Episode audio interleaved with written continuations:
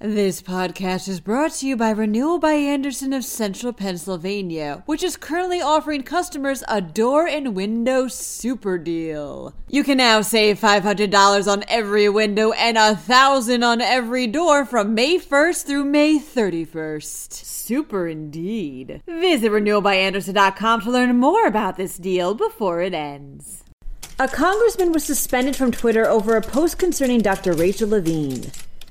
Meanwhile, one school district increased the pay of its substitute teachers by 110%. A state run program matches older individuals with people looking for housing. And a skeleton hundreds of years old is discovered at a school in Philly. I'm Claudia DeMiro, and you're listening to Today in PA.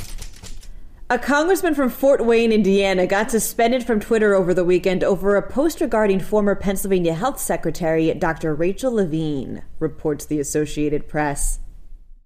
Representative Jim Banks had responded to U.S. Surgeon General Vivek Murthy congratulating Levine, now the U.S. Assistant Health Secretary, on becoming, quote, the first female four star officer to serve in the U.S. Public Health Service Commission Corps. Banks's response to this read, quote, the title of first female four star officer gets taken by a man. Twitter removed this post on Saturday, claiming it misgendered Levine and thereby violated its hateful conduct policy.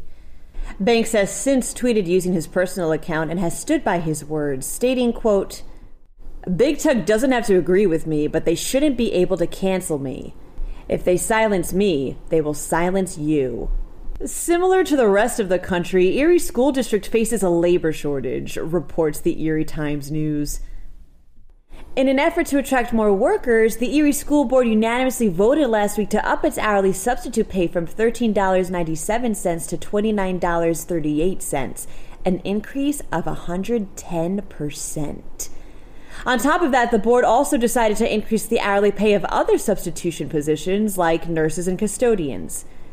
The number of established teachers has fallen by eight within the last year, although the district is seeing the most decline in its amount of subs, a drop from 78 to 43.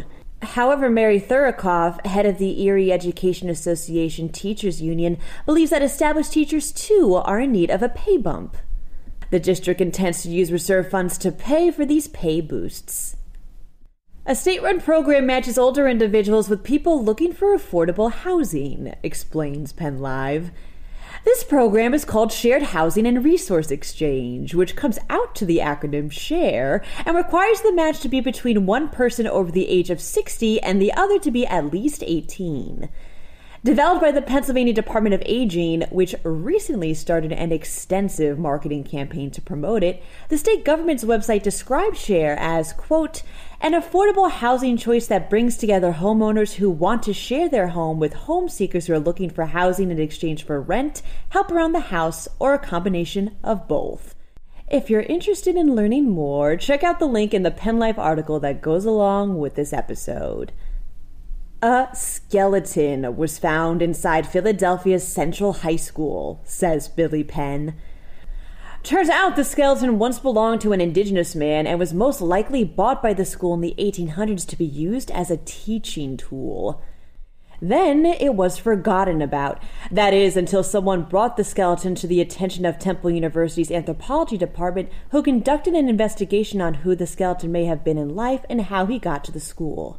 Hopefully, soon his remains will be returned to his native tribe as soon as it's identified. The school district stated that it's planning to search its other schools for any other human skeletons they may have forgotten about. Hope they bring holy water with them. That wraps up today's episode. For even more Pennsylvania news and beyond, head over to pennlive.com.